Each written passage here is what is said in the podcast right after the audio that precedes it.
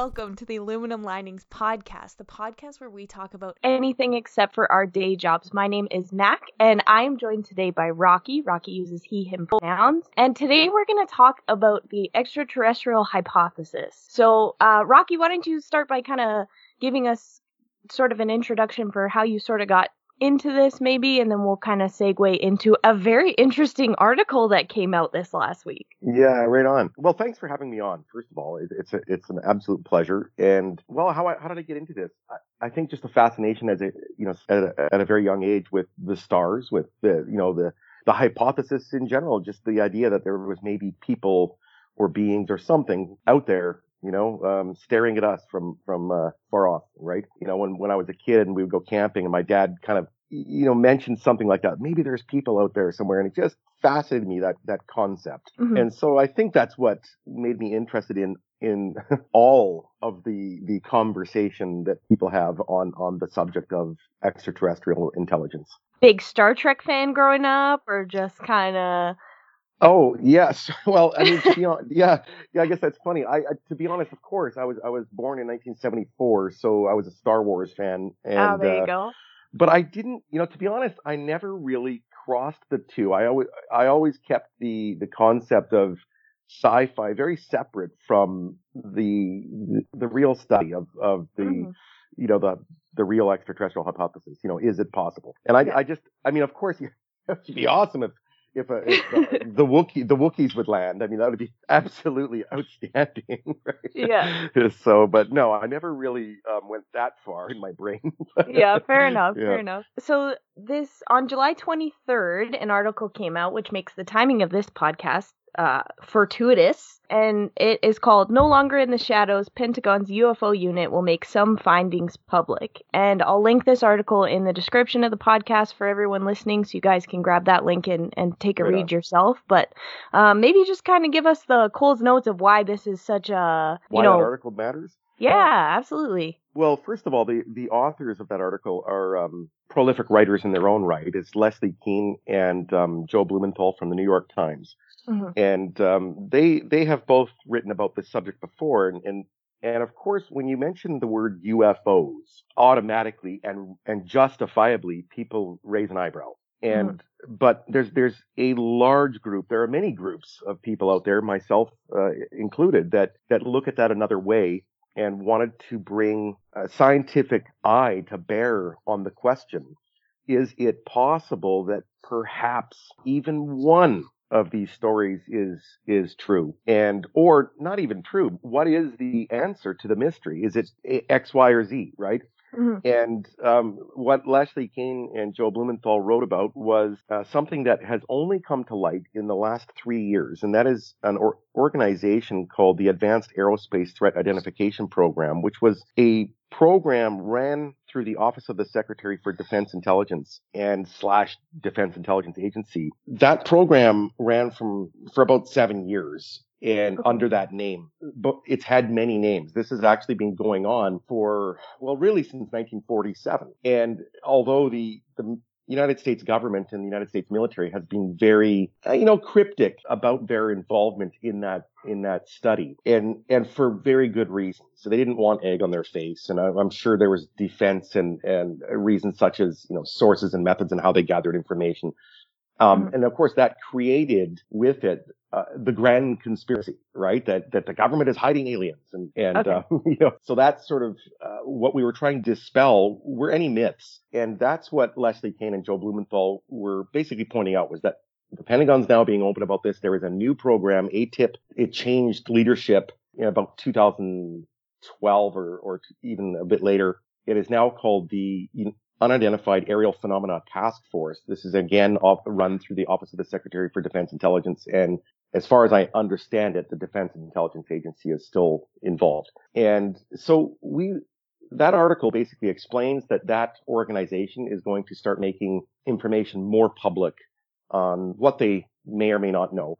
And they're going to do that according to um, the sources from the Pentagon, uh, approximately every six months they're going to release some data. So it's kind of the first time in history, really, in in a sense, if they do what they say they're going to do. There was a program that ended in 1969 that's really famous now for all the wrong reasons, and it's called Project Blue Book. And they had a number of expert, you know, astronomers and scientists work on that program, but it was more or less a public relations debunking organization back in, in those days. The, the military and government at the time said, well, there's no way that UFOs can be real, therefore they're not. So we'll just put this organization out to calm the nerves of the people. Okay. And there were, yeah, there were other reasons for that that I could get into, but it, it, it wasn't some grand, they weren't trying to hide aliens. They were just tired of all of these calls coming in constantly with people reporting every light in the sky as a possible alien invasion, right? So, do you think, you know, depending on the type of information that starts to get released as as this, you know, task force kind of um, makes more things public. Do you think that's going to be useful information for us to have? Yeah, I really do. I, I am. I can tell you this: that before, and I, and I, I imagine everyone listening has an eyebrow raised right now, and I don't blame them. Mm-hmm. Uh, however, look, here's something that people need to realize about this uh, this subject matter. There is actually a phenomena that that is a mystery. It's not just misidentified airplanes or weather balloons.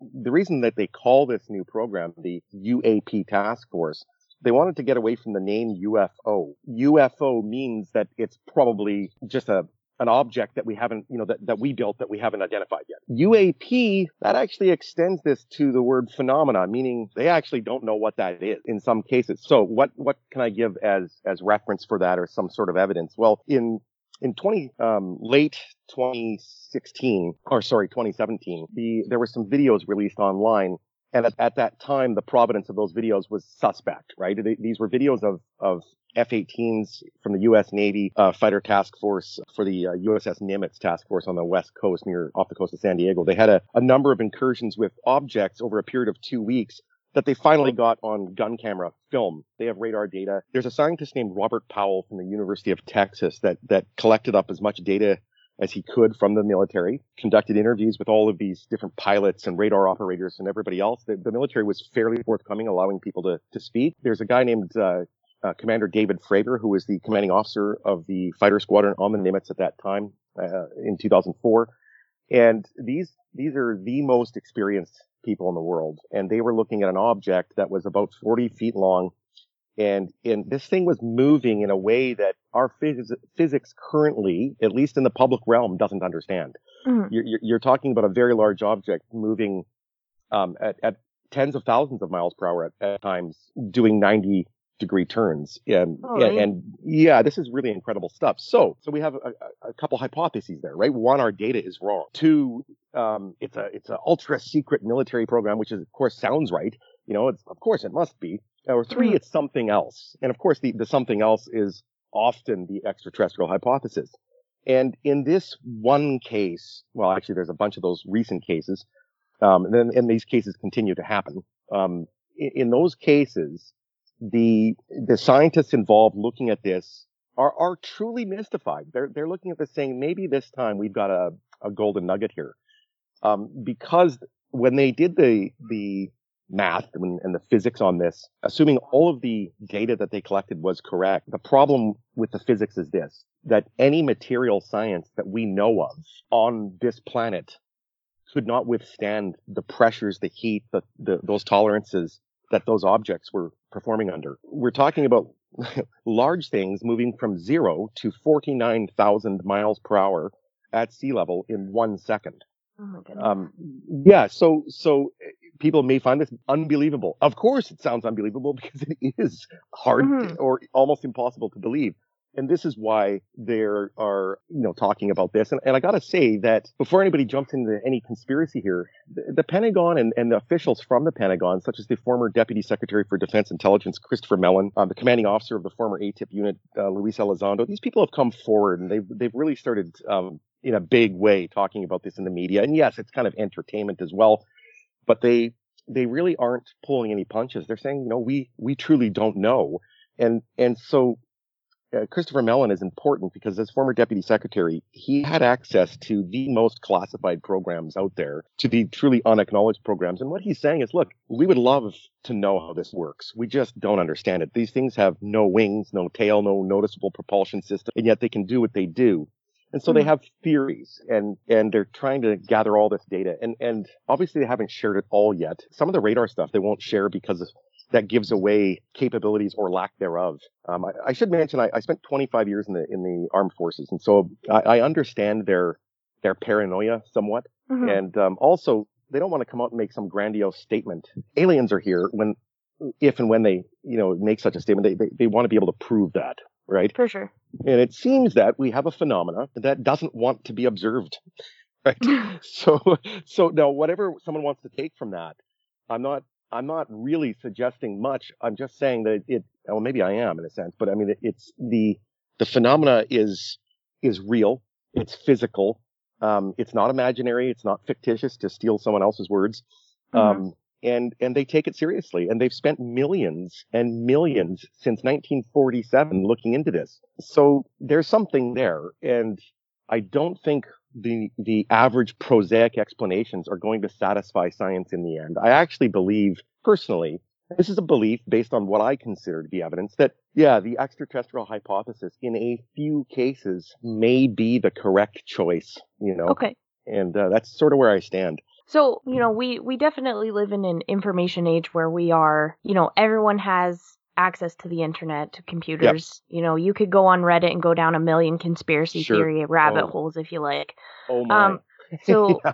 what do you think the results are going to be from that from that perspective as this information gets released? Like, do you think there are people out there sitting oh. there that you know might be able to contribute to this, or do you think it's going to get spun and mm. twisted out of control, or what do you think is oh, going to be? Oh. Well, let's be clear. This is already completely out of control in the, okay. in the social media world, right? Like, there's there's more, excuse the phrase, but there's more BS on this subject than there is actual knowledge. Okay. okay. So what we're trying to do, groups of us are, we are trying to get together with scientists and ex-military people and, and aerospace personnel, people that are true subject matter experts in their mm-hmm. particular fields and, and discuss what data we actually have rather than, you know, a million hypotheses, right? And, and, and I'll fully admit to your audience, I have fallen for some of those hoaxes ever so shortly but but yeah, there's been a couple that were very convincing, and and you know, so you got to pull pull back and and really take a breath. But yeah, if you go on on the internet, um, my God, you're going to come across thousands of of um, stories and claims, and and how do you verify any of that? Well, it's it's impossible. I mean, there there are some very good sites where there are, is real scientific data, and I'll mention one of those if you allow me to. Yeah, absolutely. Um, so there's a, an organization called the Scientific Coalition for Ufology. Um, it, it, was started by Robert Powell, this chemist from University of Texas. And uh, Robert and I have become, I, I, guess I, I can say, good friends over the last couple of years. And, and um, I didn't know any scientists, so I started looking people up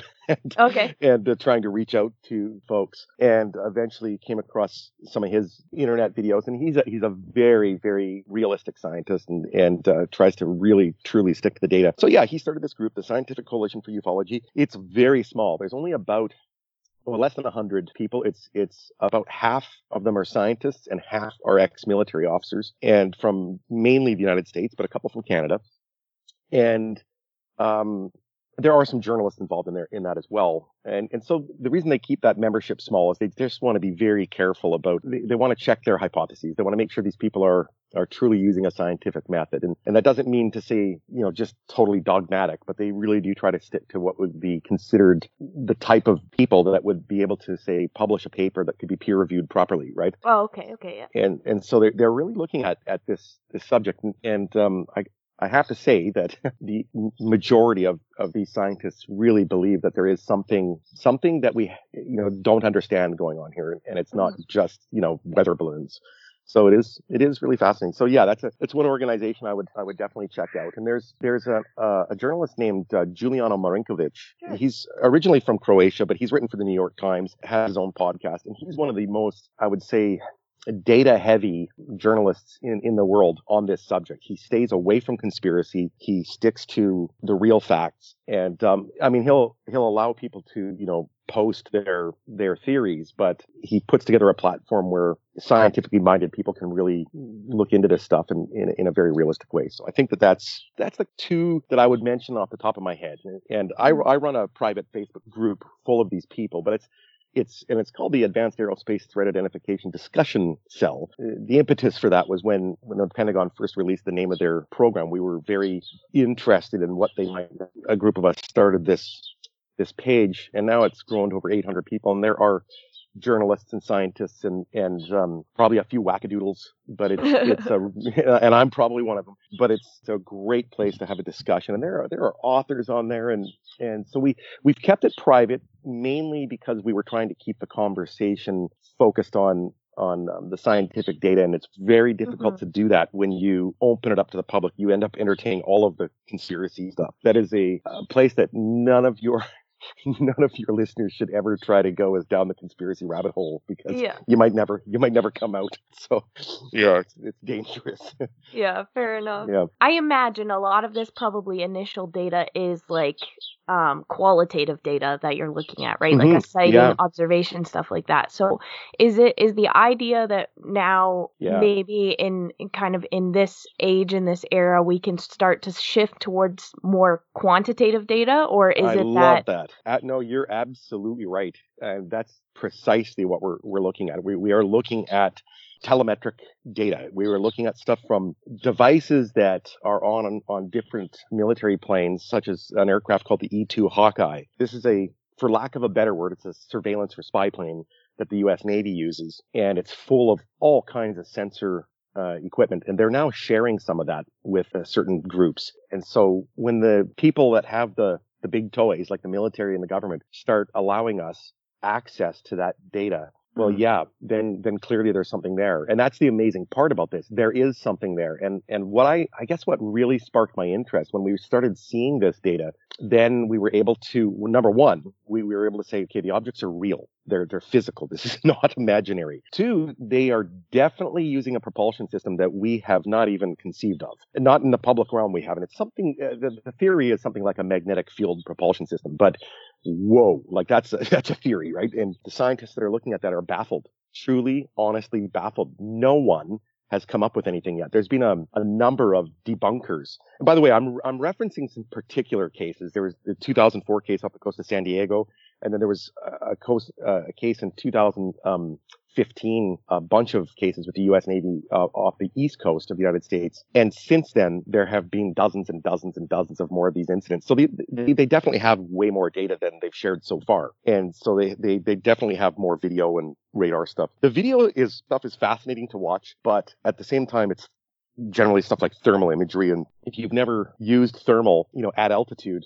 then it's really hard to to discern what you're looking at anyhow. Okay. So so I'm more interested in the the mathematics and, and what we get from from this um, these these other sources. But the, the, video will always be important, or even photographs. But again, everyone's like, well, yeah, you can fake this stuff, and that's why the provenance of this is so important, and why every aspect. What what was the camera type? Where was that camera on that airplane? And who were the technicians that pulled that camera, you know, out? And where did did it get the tapes when they were pulled out? Did they go straight down to the the safe in the security vault, you know, that kind of thing. And, and so we got to be able to trace this stuff right back to its, its original source. And, and, um, that's being done and very successfully. Mm-hmm. So, you know, and, and yeah, that's where we're headed is the quantitative world. And I, and I love that. I like the way you put that. All right. Very cool. So when we spoke initially, you said you, you used to be like a pretty, uh, like very skeptical of things like this. Oh yeah.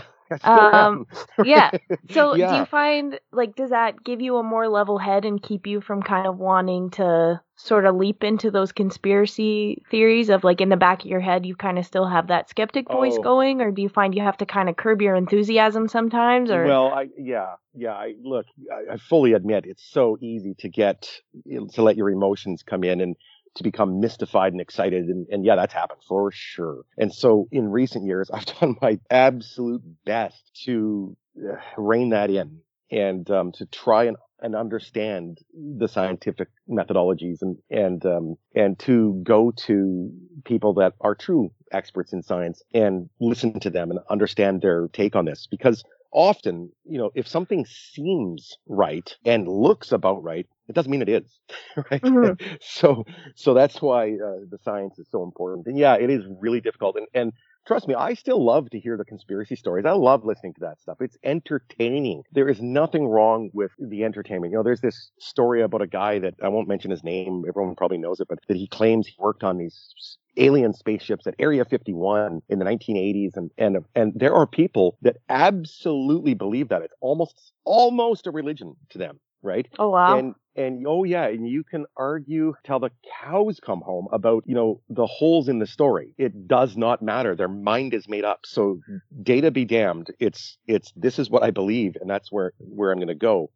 And so that's the that's the difficult part. I believe that the subject should and uh, really be taken seriously and be given a, a true scientific eye. And by the way, uh, the day after we spoke um, about the article the other day, another mm-hmm. article mm-hmm. uh, was came out in um, I think it's Scientific America on the same subject. I it's the Journal for Scientific America or one of those, and um, a fascinating take on exactly that point. It's saying that science must look at this we have a mystery. We have, and, and so why? Why do I think science should should look at this? Well, mm-hmm. number one, there's air safety issues at play here. Th- these things are coming in very, very close proximity to commercial airlines and, and to military aircraft. This is not a good thing. So if if someone wants to believe that these are all man-made, fantastic, because then you've got two amazing things on your hands. One, uh, a major lawsuit, because because these things are zo- you know zooming around in places they're not supposed to be, and two, you've discovered a, a, a secret technology that someone on Earth invented, and that that would be an incredible discovery,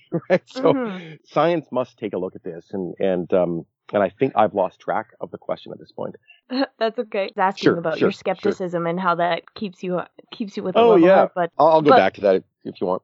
Yeah, sure. Sure. Yeah, I'll, I'll finish there. It it is difficult to remain fully skeptical all the time. And, and of course, what does it mean to be a skeptic? Does that mean you're a militant debunker of all theories? Well, that's no good. You, know, that's also not scientific. If, if we're mm-hmm. truly open minded, then we have to be open to all the possibilities, not, not like every crazy wackadoodle thing that comes into your mind, but I mean, true possibilities. So human fallibility is clearly a possibility in many of the accounts. So so obviously that has to remain on the table. Unidentified, prosaic, mundane object must remain on the table and they will always be part of the, the issue because people see things that they can't identify. I mean, that doesn't mean they're special. So then of course, things like the ET hypothesis. Un- until that can be ruled out, and I don't see how you could rule it out, that should be on the table too. So that's the way I look at this skeptically. I, I don't think it's fair for people to just hear the subject, roll their eyes, and walk away. I think that that would be a mistake.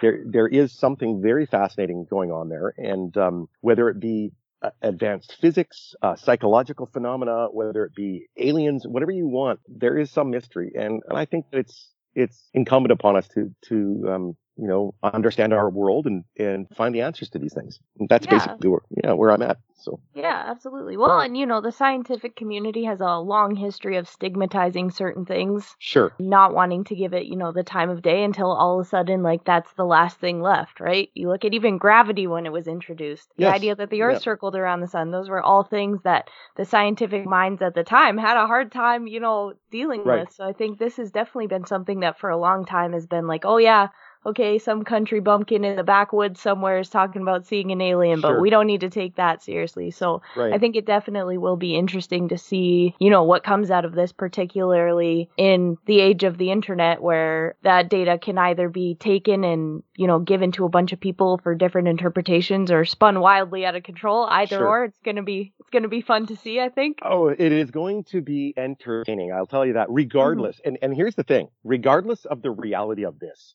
it's fun. Mm-hmm. because yeah, there's, absolutely. There's, there's, and I wouldn't be doing it if, it, if, if that wasn't the case. I've, I've tried to walk away from it a couple times, right? because it can, it can be extremely frustrating when, when you're constantly running into that conspiracy wall. Right. And, and some, some of my closest friends are, are part of that. They, they really believe the, those conspiracies. And so we try to keep each other honest, I guess. And, and, mm-hmm. um, but it's, it is fun. And, uh, but I do, I do have a warning for people. and okay. that is that be very careful diving into this if, if you're going to, because the amount, like I said, of misinformation, um, just lies and BS is you can really waste your time, right? And so that's why I think it's it's super important. If people are going to start looking into this do kind of what you said stick to the quantitative data. I mean the stories are fun and, and maybe mm-hmm. they're they're important as well. I mean sure surely if they're true they're important. But if if we're going to solve a mystery you know I'm, I'm, a fire investigator. If we're and and you've got to look at the data and let that data speak. And what what's been happening on all sides over the past 73 years of this is mm-hmm. people have been coming to it with a preconceived notion. And one way or the other, either it's real, it's not real, it's this, it's that. How can any one of us say that with so little data? And so to the militant skeptics, I, I say, you know, loosen up a bit. And, and to the, to the people who believe that every light in the sky is an alien, I say, calm down. you know, so, um, and, and yeah, I, I am not ashamed to, to say publicly that I, I do feel that some of these instances, if the data is accurate, um, then we do have something very, very special happening. You know, I, I don't mean they're coming to save us. I don't mean special like that. It's it's so funny in this field. You've got to be so careful and choosy about your words, right? Um, because you know you say something like uh, something special, and now now people see it as a spiritual thing, and like, oh God, it's not what I meant. but, so you can see how frustrating this can be, right? So yeah. it's a really fascinating topic, even even for that reason alone just just um, how people come up with stories and, and create folklore and, and, and some of the most intricate pieced together conspiracy cover up style stories. You wouldn't believe the detail that's gone into these things. And, and most of them, there's absolutely not a chance they're true, right? But boy, would they make a great B-rate movie, right? Like, yeah. you know, and then again, you know, every now and then uh, something comes out and you're like, oh, that actually was true, you know, about some secret program or something. So it is, mm-hmm. it is a really full spectrum subject. so yeah, it's fun. Well, I think that's a great place to leave off today. Uh, thank yeah. you so much for taking time out of your day to come on the podcast. I really appreciate it. This was amazing. It was fascinating. Yeah, thank you uh, so much. I really appreciate it. I will link everything we talked about today in the episode. So if you want articles and things like that, that will all be there. As always, you can find all my content on aluminumlinings.com. You know, I have a blog. I do some writing. I published a book in January that you can still get. So maybe awesome. go over there and do that if you like genetically mutated ducks. Anyway, uh, good luck, have fun, and don't talk to strangers unless you want to make new friends. Bye!